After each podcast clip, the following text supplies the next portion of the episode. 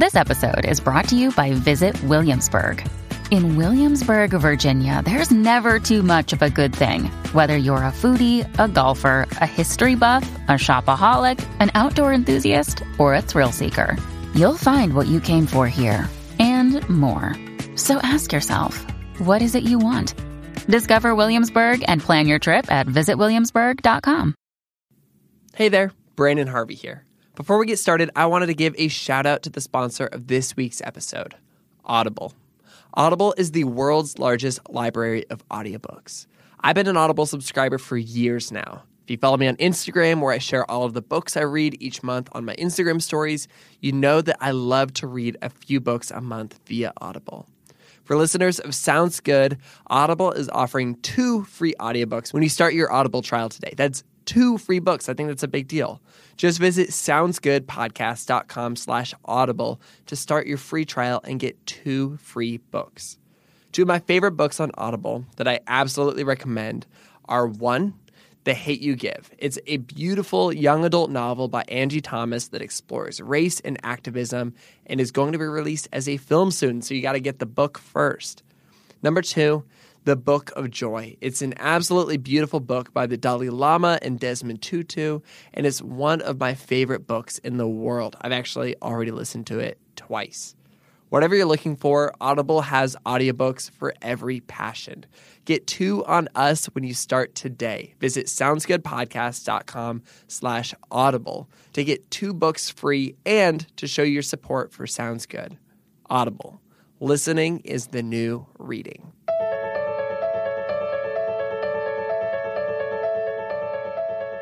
One of the biggest themes that's come out of this podcast over the last 2 years has been this idea of resilience. This idea that sometimes when life takes a turn for the worst, we're forced to begin life anew. And resilient is a perfect word to describe my podcast guest today, Christine Carlson. After the tragic and unexpected loss of her husband, Christine Carlson resolved to find hope in the midst of heartache, and her life has never been the same since. Today, Christine is a New York Times best-selling author, a speaker, and a leader in the field of transformation. After collaborating with her late husband, Dr. Richard Carlson, to create a publishing industry phenomenon with the Don't Sweat the Small Stuff series, which ended up selling more than 25 million copies worldwide, Christine is emerging as a profound teacher in the areas that matter most to the human heart: how to heal and how to love. The Hero's Journey to Joy offers a process for healing that goes beyond common prescriptions for getting through pain and loss. Christine's message of self-discovery and transition has been featured on national radio and television broadcasts, including The Today Show, Good Morning America, The View, and The Oprah Winfrey Show. I loved my time with Christine, and she is somebody who exudes a lot of joy, which is absolutely incredible, knowing that her life has held some of the darkest moments imaginable. I am Brandon Harvey, and this is Sounds Good, the weekly podcast where we have conversations with inspiring people who are rejecting cynicism and using their lives to make an impact. I'm so excited about this conversation. My hope is that Christine's story would leave you feeling a little bit less alone. Let's just jump straight into this.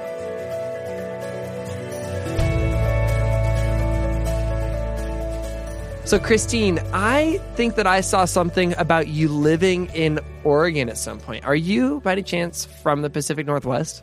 I am from the Pacific Northwest. I grew up in Portland, Oregon. Okay, so I used to live in Portland for 5 or 6 years, and I loved it. It was so good. How long were you in Portland? Oh, man, I grew up there. My family moved me when I was 8 years old from the Midwest, from a little town outside of Chicago. And we went back to my dad's hometown, which is Portland, and lived there from the time I was 8 to 18. Oh, grew up there, went to the same elementary school, junior high, and high school with a lot of my buddies. And then once I left home, though, I really went to Southern California. I was a Southern California girl and then a Northern California girl from then on. How did you decide that you wanted to go to Southern California? Oh, man, that's a good story. I was sitting in choir, and in my high school, everyone did choir. It was like all the football players, all of the everybody. So there was this huge choir. That's so Portland. I feel like that's cool? A very Portland thing. I know. It was so cool. And so I was sitting choir one day, and it was, I think, in October, my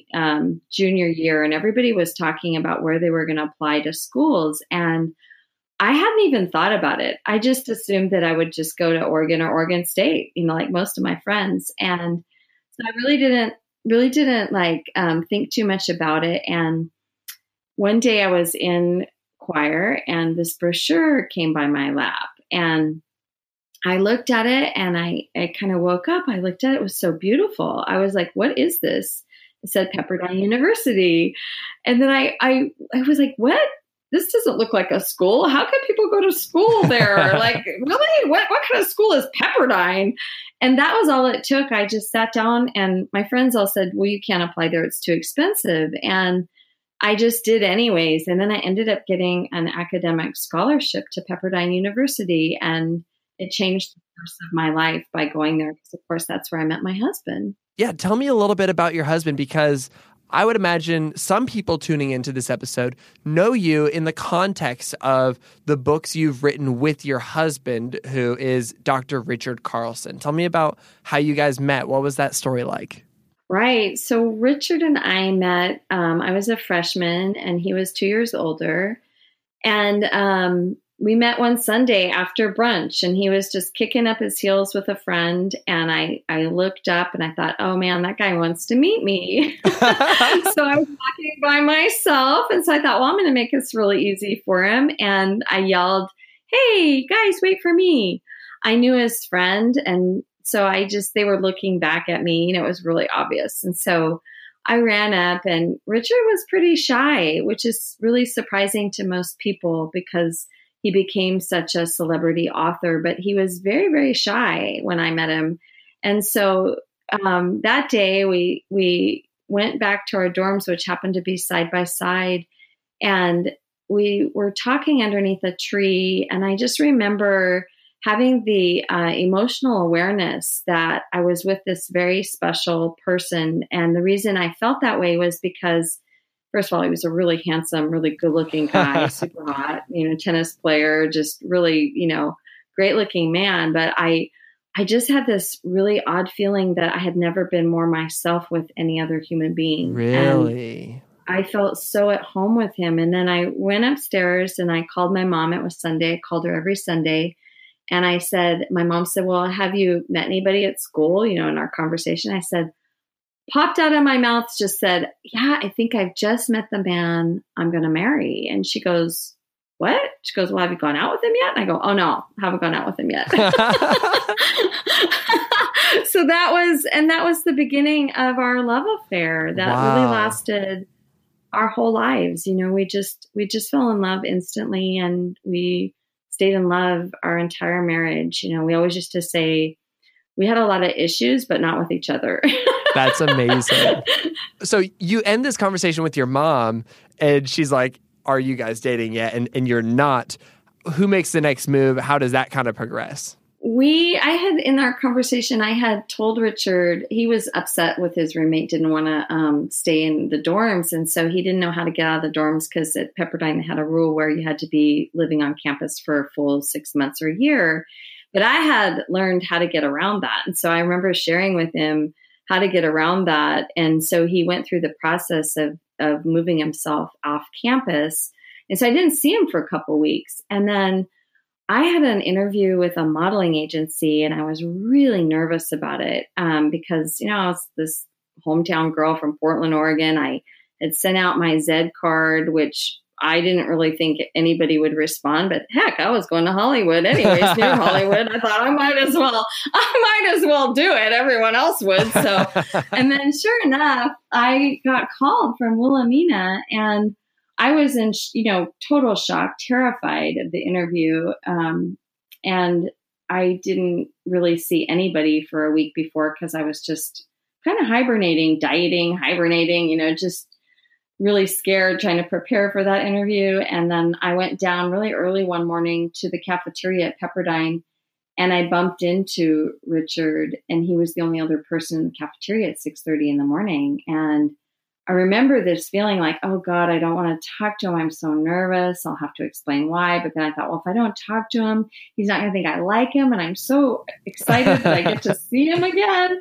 And so I sat down with him. And then again, this calm came over me. And I felt so peaceful when I was with him. And I told him what I was doing that day. I had no makeup on. I had my hair like pulled back in a French braid. Believe me, I even remember what I was wearing. That's amazing. I had a like flannel shirt on, plaid flannel shirt, and white sweats. And then we just had this amazing conversation. And, you know, it was also the moment that Richard fell in love with me, because he was a tennis player, like slated number 1 at Pepperdine. He was redshirted at the time.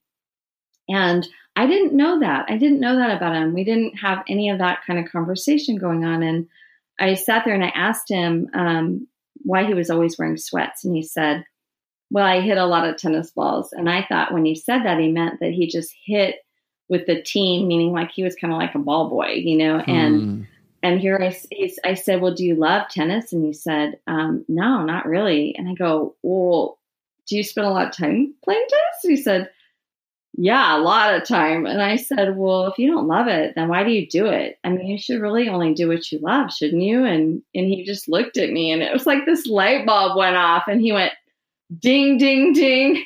I found my key supporter in this world. And then I remember thinking, what did I just say? Because he just looked at me like, wow, nobody's ever told me that. That's what he said. Then I found out that he was number 1 at Pepperdine, and I had just told him to quit tennis. Oh my gosh. And did he quit? He quit. Whoa. He quit. He quit 6 months later. We were together, and he was ready. He knew he was called to, he said, I know I'm called to something different, a life of service, he felt, of some kind. And it took him a few years to figure it out, like what he was really called to be. And again, you know, Richard was like a kind of guy that he had to follow his heart. He had to. And he knew when he wasn't in alignment with his heart, because it didn't feel right. He would get anxiety, and he just knew that wasn't the way he was supposed to feel. And so he would make these kind of like these huge pivot turns sometimes. I felt like I was always on the end of a water ski boat with him, like where I was like, okay, here we go. I'm going to cross the lake now, you know, and I'm holding on.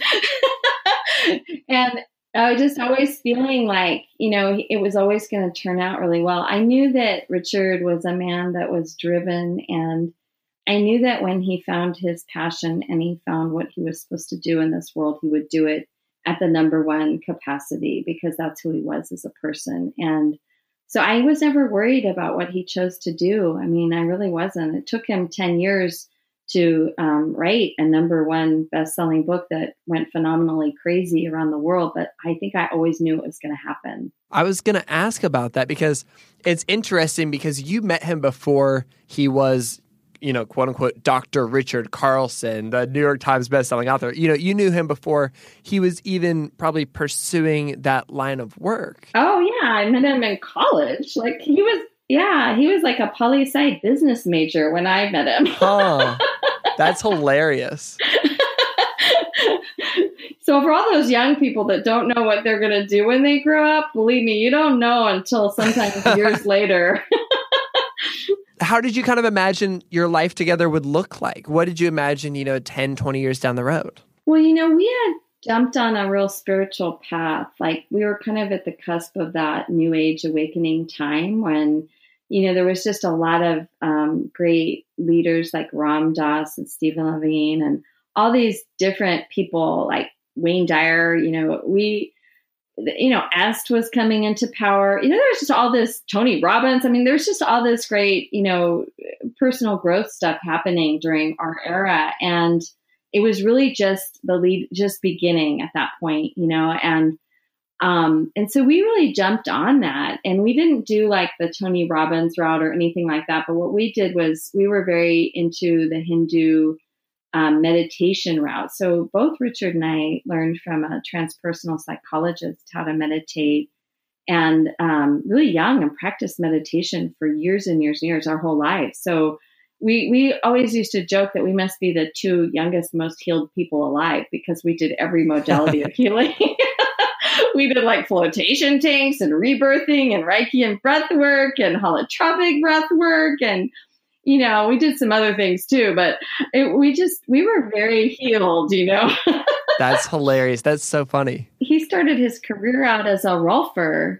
Do you know what Rolfing is? I have no idea what that is. Well, it's a bodywork therapy. Ida Rolf developed it in the early 70s, late 60s. And Richard had been Rolfed, and in fact, his very best friend was a Rolfer that Rolfed him, and it was Benjamin Shield. And, you know, and he didn't know that he was going to become a psychologist, but he knew he wanted to be he knew he was a healer. You know, basically he'd gone into his education thinking he was going to go into business and finance, and then dropped his MBA 6 classes short of finishing and went into Rolfing school. That was one of the big pivot turns he took. And after that, he determined that Rolfing wasn't his endpoint, but it allowed us to, you know, be entrepreneurs and make a living while we first got married at that point. And it helped pay the bills while he was getting his master's and PhD in psychology. And then during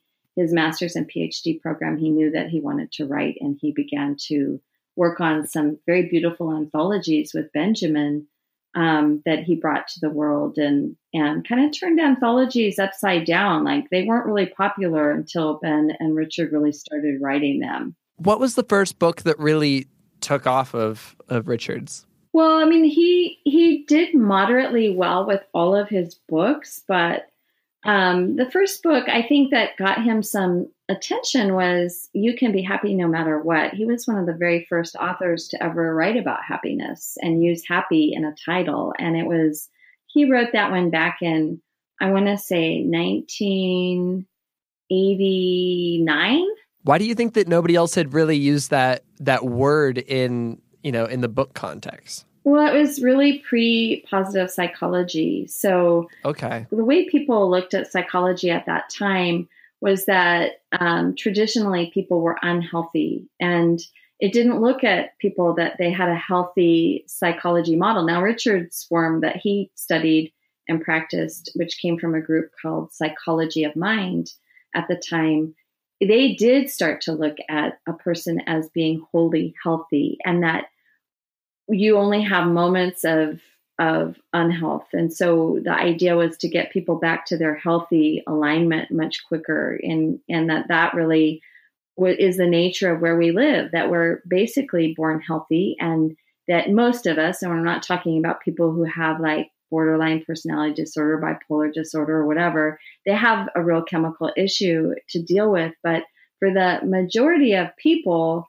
we are very healthy minded, but we have moments of, you know, unhealth where we're just off balance. And his form of psychology really taught people about their mental health and well-being via these very simple principles to understand. And so this book comes out, and it's starting to gain more attention, and other books are coming out, and you're not necessarily writing with him at this point. What is your life looking like at this time? Oh my gosh. Yeah. So I had, early on in our marriage, I had a graphic design business, a graphic design and marketing. Oh, interesting. That's cool. Yeah. A graphic design and marketing company. And that's what I was focused on as far as growing that as an entrepreneur. And then we started having a family about 4 years into our marriage, 7 years into our relationship. We co-authored Jazz, our first daughter.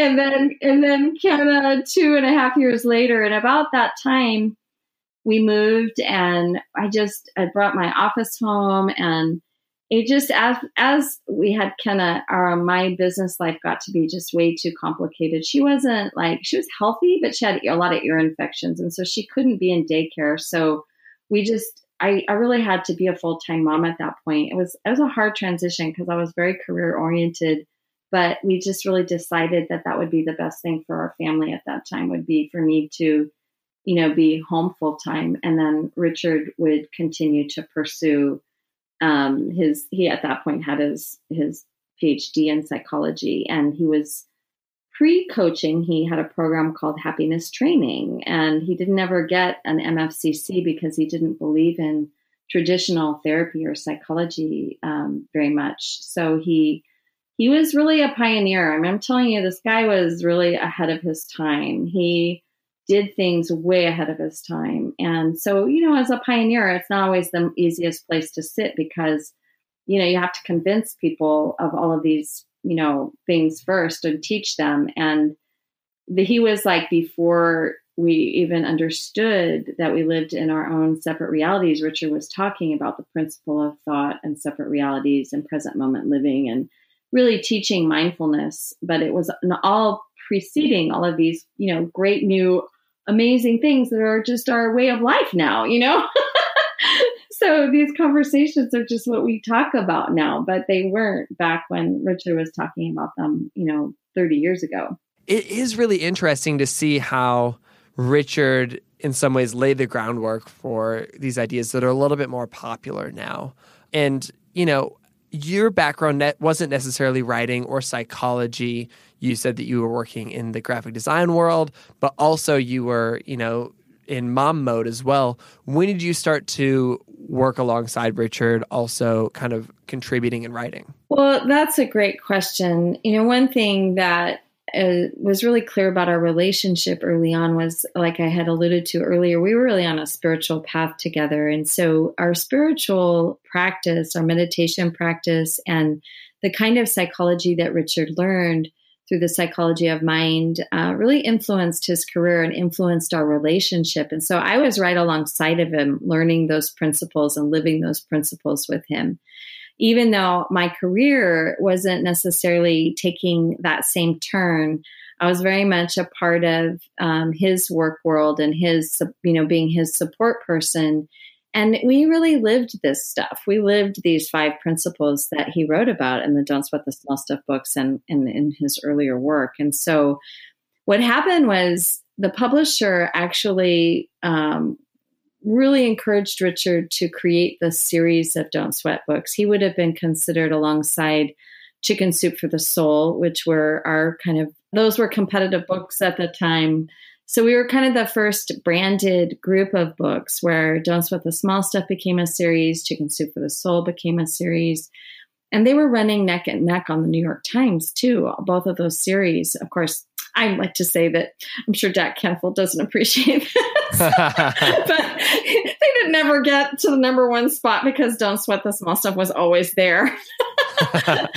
for 2 years anyway. So, but they were, you know, those books were so right together. They're often remembered together because they were at the same time period. And so Richard asked me to write Don't Sweat the Small Stuff in Love with him. And that was about the third book in the series. And so, oh, wow. Yeah. And I was so honored and touched that he would want me to be alongside of him as a co-author. And so we had a great time. I mean, seriously, we joked and laughed that every couple should write a relationship book because it was very enlightening. I bet. Yeah. And then I did such a, you know, it was easy to do the publicity tour with Richard alongside of me, and our publisher Hyperion at the time was so delighted that not only could I write, but I could speak. And I had the personality for media. And so they were like, do you think Chris would want to write a book for women? And Richard was really, he sat down with me and he was so excited to share that with me. And then he was super surprised by my response because I said, when he asked me, he's like, I'm so excited to tell you the publisher really wants you to write Don't Sweat the Small Stuff for women. And I think he thought I'd be thrilled. And instead I looked at him, I go, oh my God, I don't want to do that. And he said, you don't? And I said, no, why would I want to do that? I mean, it's like, how could our family survive two authors in the same home? I mean, it was totally different for him to be, you know, a full-time author and me to jump on board for a 6-week book tour. That was doable, but I just didn't see, our kids were at such an age. And he goes, well, I'll stay home. I want to stay home for a while. That's funny. So we switched gears, and I did write Don't Sweat the Small Stuff for women, but oh wow, that's amazing. Yeah, yeah. So that's when came around to it. I was scared, to be really honest. I was terrified, having been out of the professional work world for a while, and not having him by my side on the book tour was terrifying to me. I remember we were headed home from a family vacation in Hawaii, and I was due to go do some media coaching in LA like a week after. And then my book tour started. My launch was in 2 weeks after this trip. And I remember I was standing at the bathroom, waiting in line for the bathroom on the plane. And I remember looking at the emergency door and thinking, I would so rather jump out of that emergency door than go back home and prepare for this book tour. And I went back to my seat, and I told Richard that. I go, God, I'm so terrified. I am absolutely terrified. He goes, what are you scared of? And I said, I think I'm scared because I'm just your wife. Like I'm like riding on your coattails here. This feels really odd to me. I'm just your wife. What if the public doesn't perceive that I'm, capable of this or part of your series? He goes, Chris, you're the only one that's capable or could write Don't Sweat the Small Stuff for women. Nobody else understands our series like you do. You're the perfect person to write this book. And that's good. Yeah. Yeah. So not that my fear was really that much, allayed at that point. It took me still a little bit more to get past it. But that was part of our early adventure. I don't want to zoom too far ahead here, but I do want to talk about this. How long was it before Richard passed away? So we had a 10-year run at that point when Don't Sweat the Small Stuff came out. Richard died just 2 weeks after the 10th anniversary copy came out.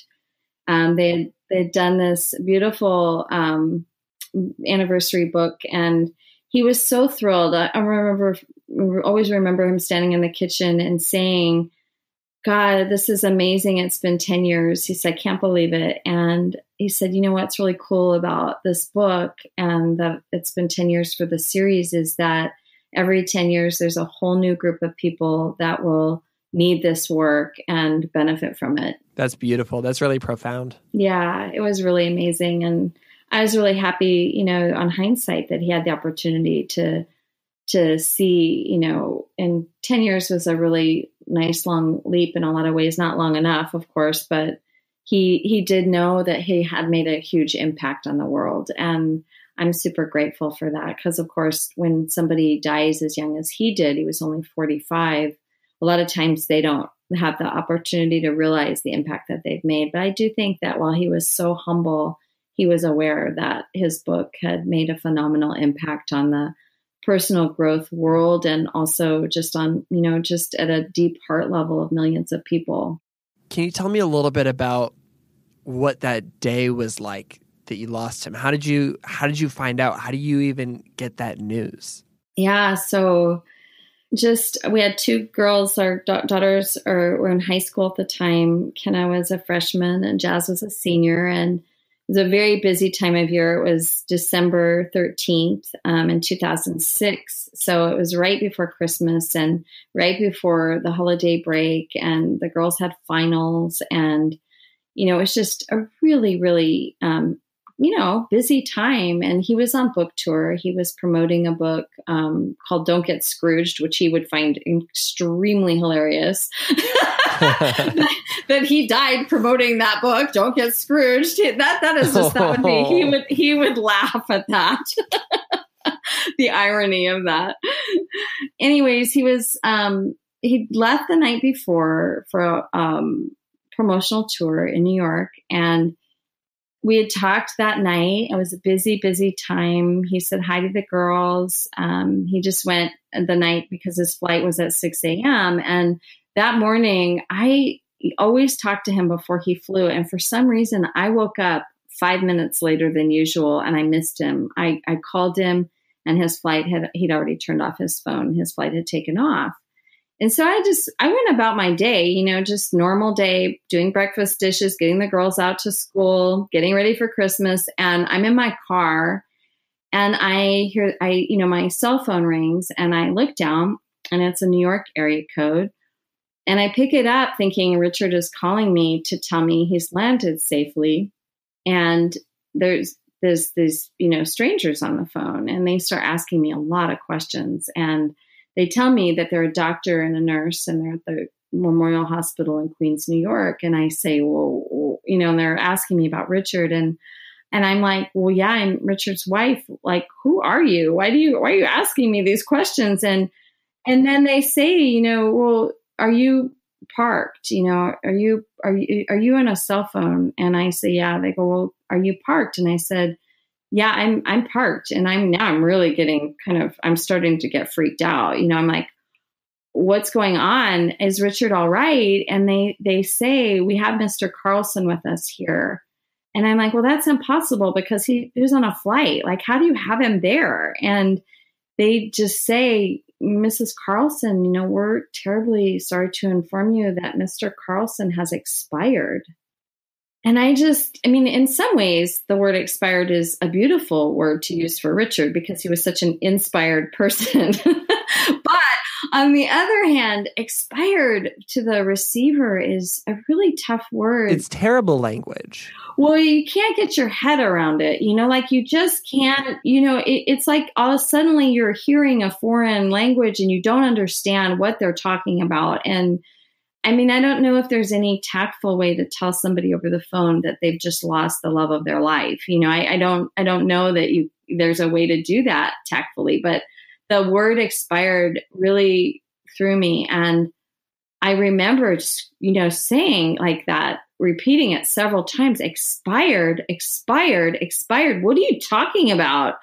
And then they say, you know, we don't know what happened, but you know, he died, and he died on the flight. And I just was like, when? Like, that was my first question, because in my mind, you know, I was like, maybe it's not too late. You know, maybe he's still, maybe they can revive him, or, you know, I'm just, you know, you just search in your mind for any possibility that he could still be alive. And they said like an hour ago. And then I just, you know, I just knew. And I really went crazy. I had a total breakdown, screaming. I mean, I remember a woman walked by. I was in a mall parking lot, and I had to get out of my car. I couldn't sit in my car, and I just was screaming. And I remember her like grabbing her daughter as if protecting her from me as she walked by. And oh no, wow. I was in such total out of my head. I mean, I remember just feeling leaving my body, you know, like seeing my body and leaving, and feeling this heat rise up through my entire being. And I just was out of my head. And I remember hearing Richard say, remember we had this conversation that what would be the worst loss. And I remember him saying, we both agreed that losing our daughters would have been the absolute worst loss. And then I remembered my girls, and I got back in my car, and I pulled on that steering wheel as if I was going to birth a child. I mean, I pulled on it so hard to pull myself back into my body. And I remember just seeing my girls' faces, and they became my bridge, you know, back. And I had to find them, and I had to tell them before anybody else told them. And it was the beginning of a nightmare, you know, as anyone goes through. It's the beginning of a nightmare. I'm so sorry, Christine. Well, you know, I am too, that anybody receives that phone call, and people receive those calls all the time. And it's a horrible thing. And once you've gone through that and you've lived through that kind of call, you know how devastating that kind of news is. And there's just, you know, it's devastating to humanity that we have to endure loss, period, really. What did your grieving process look like? Not necessarily that day, but, you know, as the weeks went by and as you tried to find a sense of normalcy, and of course that normalcy can't ever come fully, but what did the following months look like for you in your grieving process? I think because I was so aware and had you know, such a deep understanding of my, you know, of psychology and my own psychology and how to operate. I think I did my grief in a very unique way from the very start. I remember really realizing right away that this was, you know, this was going to be like one of the biggest things I ever endured in my lifetime. And that I remember just sitting down with myself within 48 hours. And first of all, I initially said, I have to make this real for myself. Richard walked out the door. I will never see him again. We donated his organs.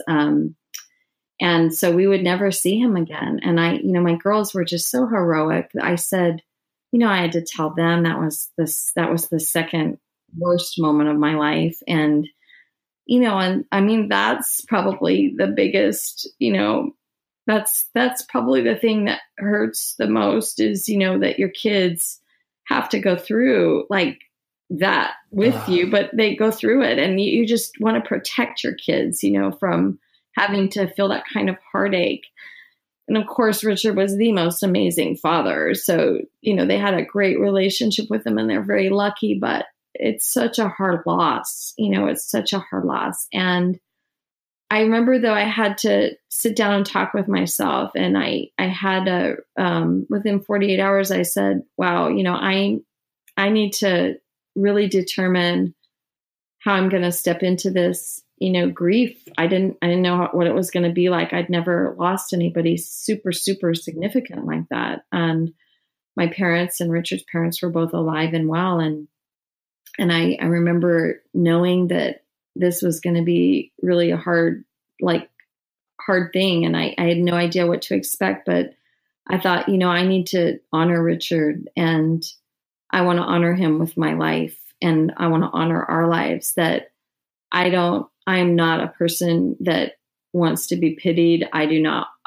accept pity. This is the lot I've been given. You know, this is the hand I've been dealt, and I'm going to play it, and I'm going to do what I need to do. And I'm going to take care of my kids first. And I'm going to go through whatever I need to go through. And I prayed for the first year that I would come out the other side. You know, I had no idea what I was in for, because it was bigger than anything I could have imagined. A tsunami did not describe what I went through that next few months. Like, I'd never, ever felt so wounded in my life. And yet I just accepted what I was given. And I really went through an incredible healing process. You have this new book that's coming out called From Heartbreak to Wholeness. And I don't think that it would be a surprise for people to learn that that's the journey that you went through after this moment. You know, obviously, you just described that heartbreak.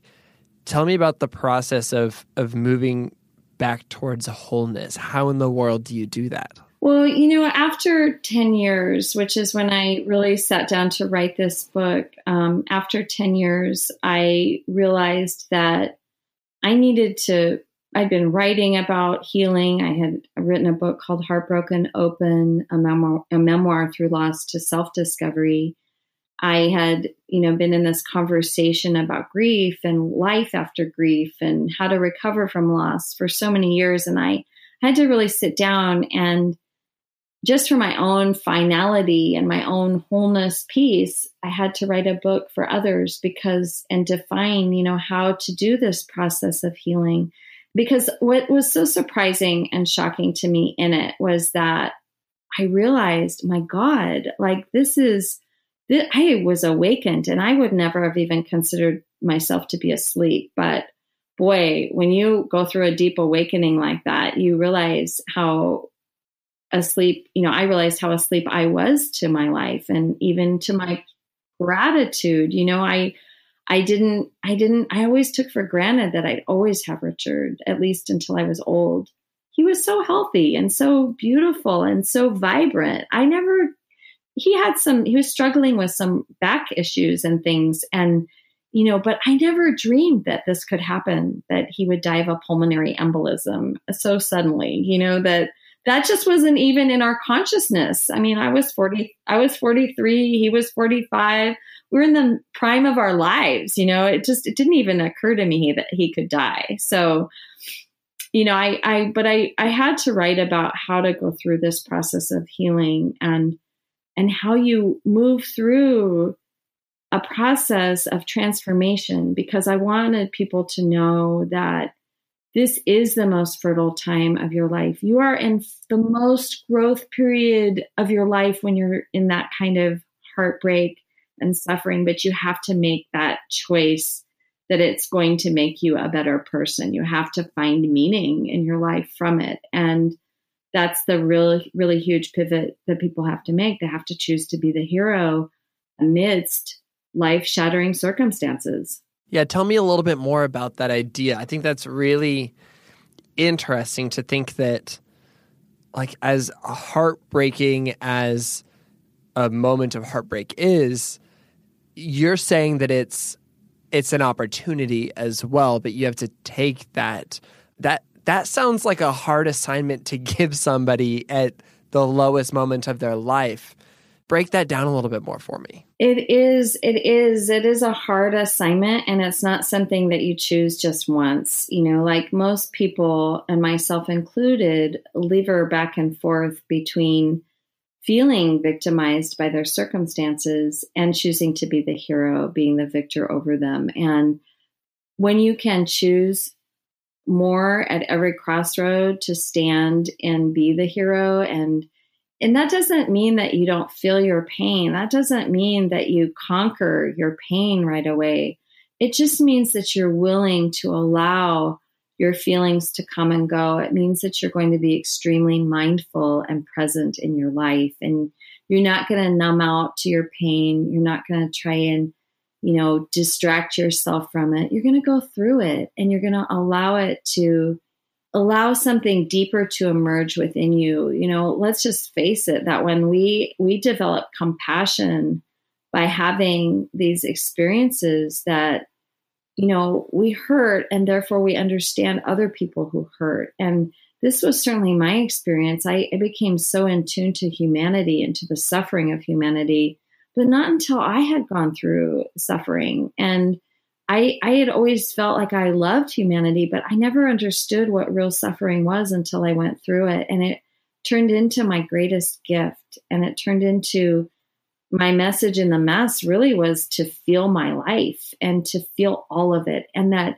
being truly alive is about being able to hold your suffering and your joy. It's not about just choosing to be happy or just always being positive. It's about allowing yourself to feel all of life. And that's what being alive really is. And there is an opportunity for all of us when we go through, you know, heartbreak. And the opportunity is to choose to allow this heartbreak to open your heart rather than shut it down. You know, for you to open your heart, to awaken more deeply and fully to the life that is yours to have. And certainly when people die that we love, that's what they remind us most, is that we have this precious life energy. We've got this precious time here on this earth, and it's a very short experience. And it's up to us what we're going to do with it. I think that's such a beautiful idea, that we don't just make that choice once. You know, that's a choice that we can make, you know, on a daily basis, to hold this joy and this sorrow at the same time. And maybe this is just me like trying to be more practical than is necessary, but can you almost dive in and break down a specific opportunity that somebody could have, actually a specific opportunity you've taken to, you know, hold those at the same time, you know, to fully feel your emotions? You know, how do you do that in an actual moment? You know, that really brings us back to present moment living, which of course is a, you know, philosophical way of life that the Buddhists have been living for centuries. You know, that being able to sit with what comes, being able to not push away bad feelings or push away grief, but being able to allow, you know, go all the way in. You know, that's one of the things I really learned most about grieving, was that grief comes in waves, and you go into your wave, you allow the wave to come and you come out. But if you resist grief and you resist that wave of emotion and feeling, it doesn't go away. It sits like a dormant, nastiness, like it sits in you. And for me, I just noticed my body would tell me when it was time to grieve, like my stomach would hurt if I wasn't crying enough. Yeah. And I realized the association immediately that my body knew what I needed. My body knew that I needed to release and allow this, this grief to come out. And I was like, wow, I don't want this to stay in my body. I don't want my body to pay the price for my, my not doing the work. And the work was just simply to allow. The work was simply to allow myself to feel my feelings and then move past them and back into the present moment, and there's so much in it. I mean, I write so much about this in my book about, the principle of thought and how your own thinking and your own thinking patterns will, take you on the same train. And that is something in grief that works too, that you, if you're always living in your past and your past regrets of, trying to relive those moments up to the point of your loss, then you're not going to move forward from that place. You're just going to take yourself to the same emotional place. But once you start to realize there's a pattern there, you can jump off that pattern of thought and jump into the present moment. When people are in heartbreak, the present moment is the safest place to be because they're not in their fear of the future and they're not in their pain of their past. They're just simply in the moment. It's a beautiful place to land when you're in grief. That's a profound statement right there, this idea that being present really is the safest place. What does that look like for you? You're writing this book 10 years later. Obviously, you have to dive back into the past, and you're writing this for other people's future pains. How is your perspective different than where you were a decade ago or 9 years ago? How has living into all of these principles changed you at your core? I realized that I had healed in such a, amazing capacity that I am, an incredibly joyful person. And I really wanted people to be able to return to that place of joy or no greater joy than they ever knew. And so, that's how I decided to write this book, was to give people the breadcrumbs to follow, to do the work. There's really a lot of soul work in this book. This book is a departure from my other writings because I really give people the tools in this book to heal.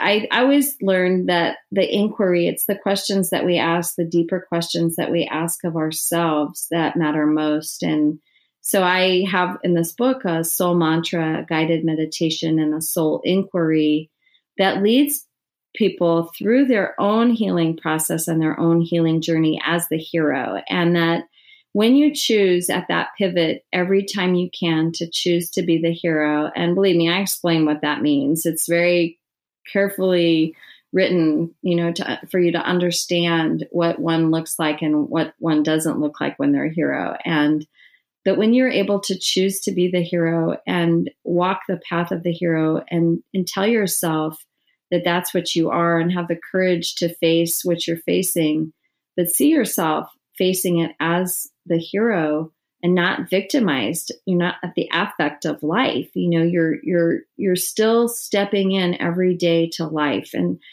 that's the thing, when somebody gets the diagnosis that they have cancer or, somebody in their life that they love dies, you still have to live. I mean, life's going to go on with or without you, you have to still live.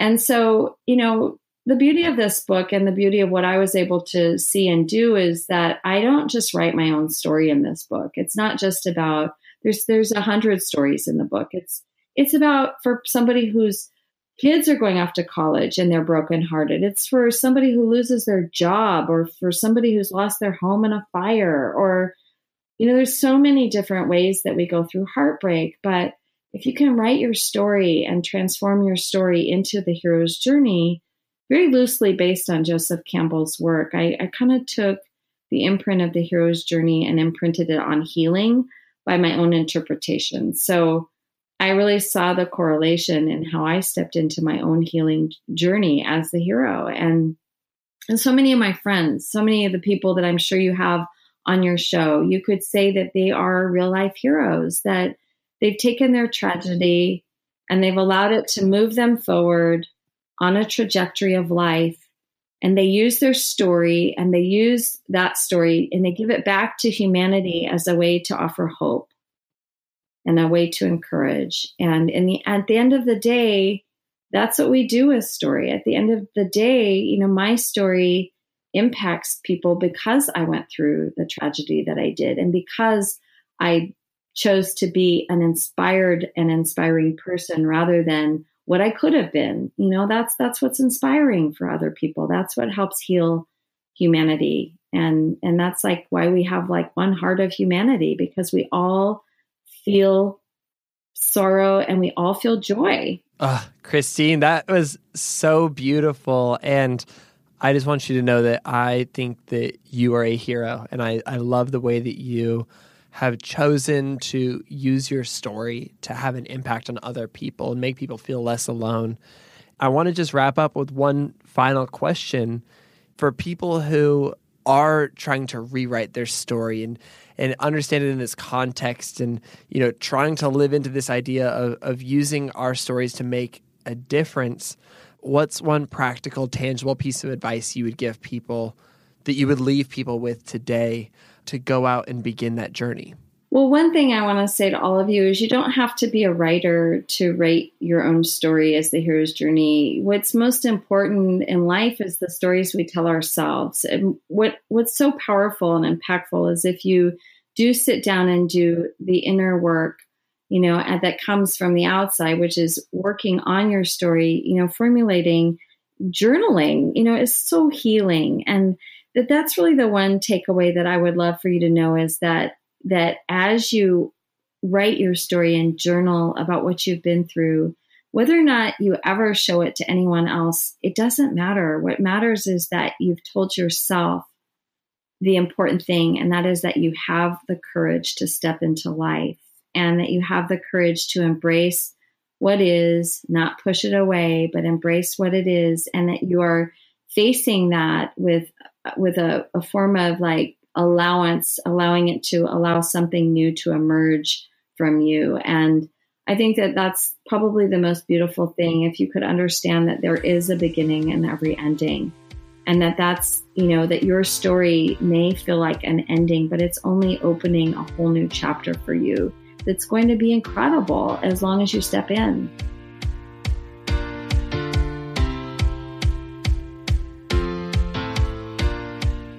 Wow, what a beautiful conversation.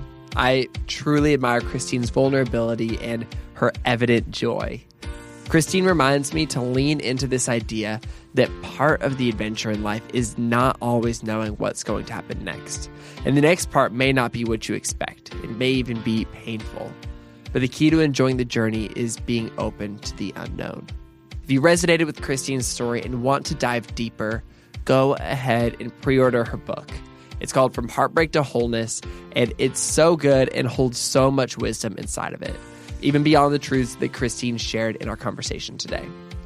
Outside of that, you can check out Christine's site, fromheartbreaktowholeness.com, to learn more about the book and get other resources. Plus, check out her Twitter and her Facebook. There's a lot of good happening there. And honestly, y'all, if you're new to Sounds Good, we would love for you to stick around. If you connected with this conversation, you would also connect with my conversations with Kelly Haddock, who also lost her husband too soon, and Emily McDowell, who wrote a book about what to say to people when they're experiencing grief. You can find both of these episodes and more than 100 other episodes by searching for Sounds Good wherever you listen to podcasts. This podcast is created by me, Brandon Harvey, as a part of Good Good Good, a community that believes in the power of celebrating good news and becoming good news. Chad Michaels Navely and the team at CM Studio edit and mix the show, and Christy Karen Brock offers production support. You can get lots of hopeful stories on social media by following us everywhere at goodgoodgood.co and visiting our website, goodgoodgood.co. And something that we create on a weekly basis besides this podcast right here is our Good Newsletter. Every single week on Tuesday, we call it Tuesday Good News Day, we send out 5 pieces of good news worth knowing about straight to your inbox. It's one of my favorite things that we create here at Good Good Good. And when you sign up for free at goodnewsletter.org, you join a community of more than 15,000 people who believe in the power of celebrating the good in the world. And on that note, that is a wrap for this week's episode. Try to remember that you have the courage to step into life. You have the courage inside of you to move from heartbreak to wholeness. Sound good?